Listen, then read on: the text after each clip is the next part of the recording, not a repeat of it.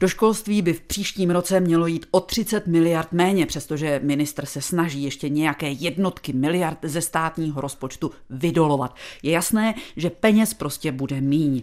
Rektoři tvrdí, že české vysoké školství je dlouhodobě podfinancované a že to má negativní dopad na kvalitu výuky i výzkum. Vysokoškolští pedagogové odcházejí učit i na střední školy, protože tam si po reformách z minulých let vydělají víc.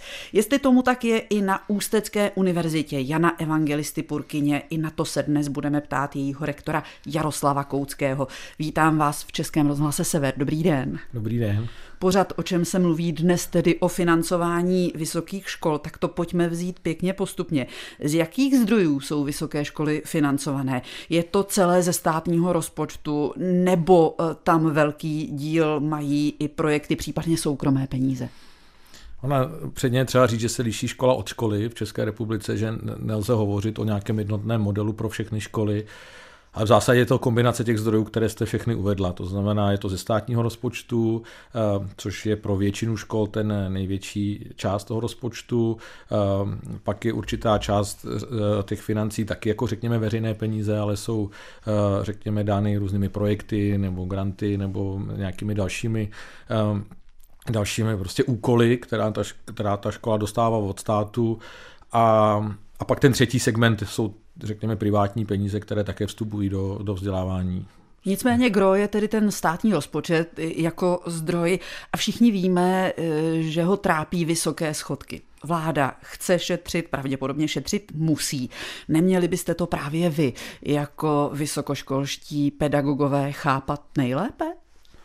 No tak to je, to je samozřejmě těžká otázka. Já si myslím, že spousta těch eh, pedagogů a výzkumníků to chápe, eh, takže jako asi jako myslím si, že akceptují určitou debatu o, o prostě, mm, úsporách státu a o třeba nutnosti financovat i jiná témata, než, než je vysoké školství. Hmm. Že třeba armáda v posledních letech se ukázala jako téma, které, kterému je potřeba věnovat pozornost. Jo. Takže, takže jako myslím si, že na těch školách jsou lidé, kteří kteří chápou to, že ty veřejné finance jsou napjaté a že, že je třeba financovat i jiná témata. Takže určitě to není nějaké jako, jako jednostrané sobectví, řeknu. Přesto tu nelibost nad tím, že peněz bude méně, dáváte najevo. Rektorka Univerzity Karlovy Milena Králíčková mluví o tom, že by vysoké školy měly dostávat žádná celá 65 setin procenta HDP. Souhlasíte s tím? A o kolik je to vlastně víc než ty dnešní státní příspěvky pro vysoké školy? Hmm. Předně jako, chtěl bych říct, že Milena Králíčková je skutečně obdivuhodná žena, která se jako zásadně zasazuje o vysoké školství eh, v Česku nyní, že ji skutečně jako za to obdivuji. Eh, na druhou stranu, já, prostě, já úplně osobně eh, třeba nejsem úplně zastáncem těch, řekněme, fixovaných výdajů na mm-hmm. vyjádřených nějakým číslem vůči něčemu, jo, mm. třeba vůči HDP, protože to HDP se taky může měnit v čase a, a tím pádem by se, tím by se měnily ty absolutní výdaje na to vysoké školství. Jo. To znamená, já osobně jako bych to dané číslo nebral nějak eh, dogmaticky a, a a, a do značné míry i mohou být dlouhé debaty o, o tom, jak je vlastně to číslo, čím je dáno, co, co všechno do toho čísla počítáme, co do toho ještě nepočítáme, do těch 0,65. Jo. To znamená, musím se přiznat v osobní rovně, že pro mě jako to číslo jako takové není dogma a, a abych mu jako nepřikládal nějaký úplně jako zcela zásadní význam. No. Nicméně to, že je vysoké školství v České republice dlouhodobě podfinancované, to je i váš názor? Je to názor České konference rektorů, řekněme, takže, takže já tento názor nějakým způsobem jako sdílím, kolektivně sdílím, takže... Vypadá to, že osobně ne tak úplně. no tak já myslím, že moje osobní pocity nejsou až tak důležité, takže, takže si myslím, že jako obecně samozřejmě jako bojuji za to, aby do toho sektoru vysokého školství šlo co nejvíce těch peněz, Stejně jako bojují všichni ostatní, to znamená lidi ve zdravotnictví, lidi v armádě, lidi v sociálním sektoru. Jo, to znamená, jako jsem jako pro eh, to, aby do vysokého školství chodilo čím dál tím více financí, ale pro mě je důležitější debata o strukturaci těch peněz a o vnitřním dělení těch peněz a tak dále. To znamená, to je pro mě osobně možná jako důležitější aspekt té debaty, než, než jenom ta absolutní výše těch peněz. No. Říká rektor Ústecké univerzity Jaroslav Koucký, dnešní host Českého rozhlasu Sever v pořadu, o čem se mluví. Je tedy pro vás eh, ten zásadnější problém právě v systému přerozdělování peněz, které do vysokého školství plynou, je zásadnější než ta celková suma?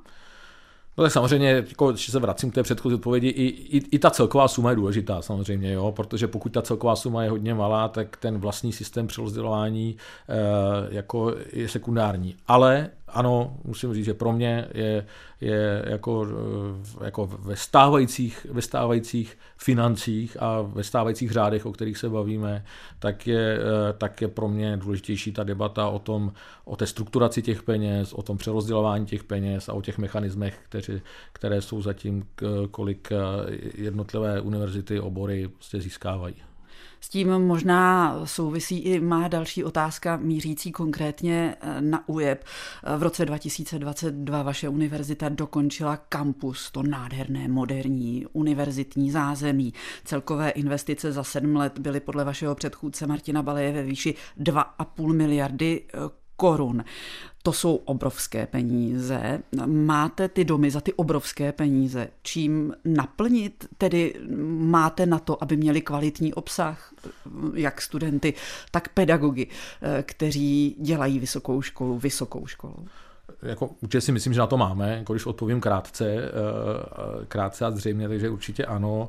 Ale samozřejmě není to úplně jednoduché, když teda rozšířím tu odpověď, protože eh, ten obsah je právě o té nějaké celkové konkurenceschopnosti té instituce, kdy musíte v tom vnějším prostředí získat co nejlepší pedagogy, eh, které musíte zaplatit, eh, aby, aby se mohli věnovat těm studentům. No a tady právě ustupujeme do té složité debaty, kdy, kdy právě proto, aby, aby, aby ta univerzita mohla obhájit, řekněme, svoji pozici, eh, svoji výkonnost, tak, tak potřebuje ty, ty zdroje, aby skutečně v té, v té poměrně neúprostné tabulce, která v ničem jiném nepřipomíná eh, sportov, běžnou sportovní tabulku, eh, tak, tak prostě, abyste mohli být někde na nějakých důstojných pozicích v té tabulce, tak musíte disponovat nějakými zdroji. Takže, takže máme skutečně špičkový kampus, jsme na to hrdí a, a všichni moji předchůdci zaslouží obrovskou poklonu a, a ale teď, jak říkáte, teď je potřeba ten kampus v podstatě nějakým způsobem plnit kvalitním obsahem a,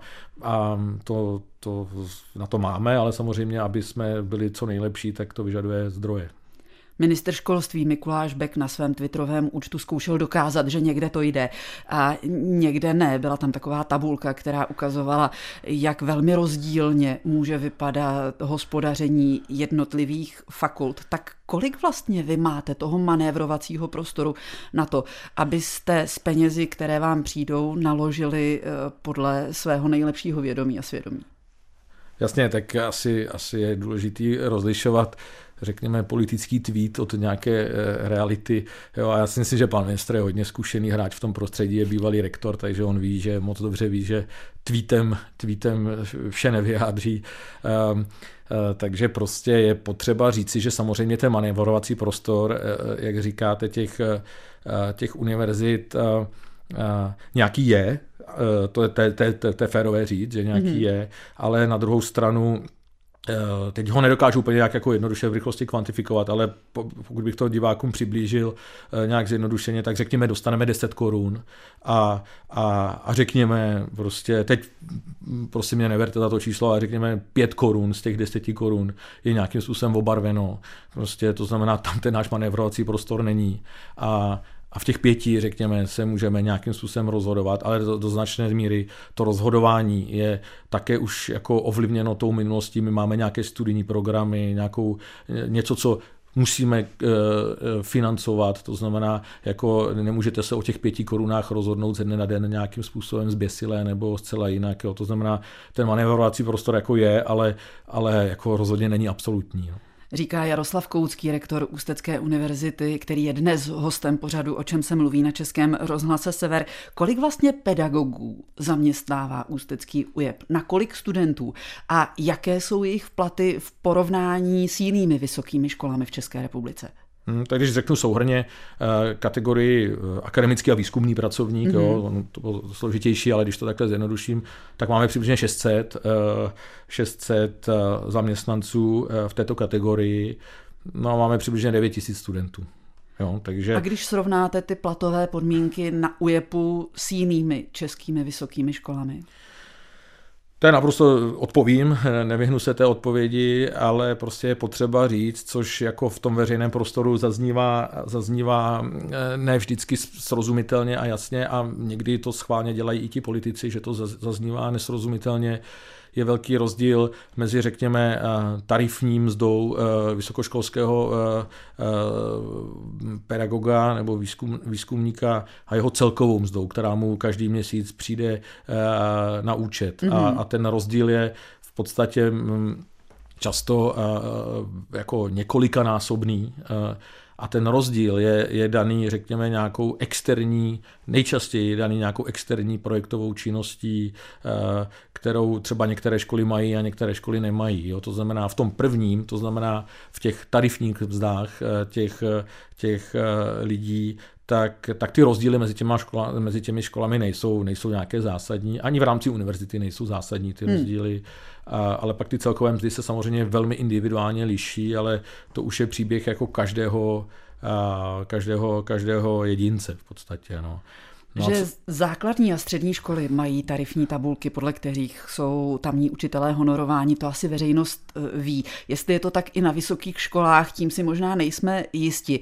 Takže máte tabulku, která říká, že s tímhle vzděláním po tolika letech praxe budeš brát minimálně tolik a tolik? V principu takovou tabulku nemáme. To je ten rozdíl mezi, to je ten rozdíl mezi těmi různými uh, typy, typy vzdělávání, uh, kdy my máme samozřejmě tabulku upravující, řekněme, ten mzdový tarif, uh, jo, ale, ale, ale ta naše celková mzda v tom prostředí je dána součtem různých zdrojů, které zcela můžou jít mimo, mimo ty tabulky. Jo. Děje se i u vás na škole to, co jsem zmiňovala eh, na začátku, že pedagogové odcházejí právě do prostředí, kde ty tabulky jsou, kde ta jistota je a kde se v posledních letech platy zvyšovaly? Přiznám se, že um, myslím si, že jako v posledních uh, měsících několik případů tohoto typu nastalo. Uh, na druhou stranu si myslím, že v případě naší univerzity se nejedná o nějakou jako masovou záležitost. Hmm. Mluvíme o financích a v souvislosti s financemi a vysokými školami se dost často, eh, jako ale zatím pouze politické téma, objevuje školné. Mělo by smysl zavést školné v České republice na vysokých školách? Teď vám řeknu můj osobní názor, ne, ne řekněme nějaký institucionální, protože ten institucionální v tuhle chvíli nevím, s kolegy jsme o tom uh, nějak souhrně nedebatovali, ale můj osobní názor je, že uh, nějaká forma školného prostě by vysokým školám uh, prospěla v České republice. Jenže právě ta forma je hodně důležitá, protože spousta rodin by vysokoškolské studium jednoho nebo dokonce dvou dětí nemusela vůbec utáhnout. Západní Evropa nabízí třeba systém systém půjček, eh, které hmm. jsou nastaveny tak, že je začnete splácet, až když vám to vaše garantované vysokoškolské vzdělání pomůže k dobře placené práci. Je tohle ten model, který vy byste si u nás uměl představit? Tak samozřejmě u nás eh, je třeba říct, že ta společnost je jinak eh, nastavená než, než třeba v Americe, kde je přesně tady ten model, o kterém mluvíte. Že, Nejen Amerika, uh, i Německo nebo Velká Británie mají Velká podobné Británie, systémy. Um, Uh, určitě. Uh, takže jako, uh, jako těžko říct. Samozřejmě druhým aspektem jsou pak nějaké, řekněme, jako sociální programy, sociální stipendia, aby, aby to musí být součástí toho, toho konceptu, aby, aby skutečně jako nedocházelo k tomu, že je někdo znevýhodněn, který ovšem má předpoklady na, na, na, na studium na vysoké škole, ale jeho třeba eh, celkové eh, materiální okolí to, to nedovoluje, takže to je druhá strana příběhu. Eh, přiznám se, že jako teď asi nejsem jako schopen teď debatovat parametry toho systému, spíš hmm. jsem jenom odpověděl Jasně.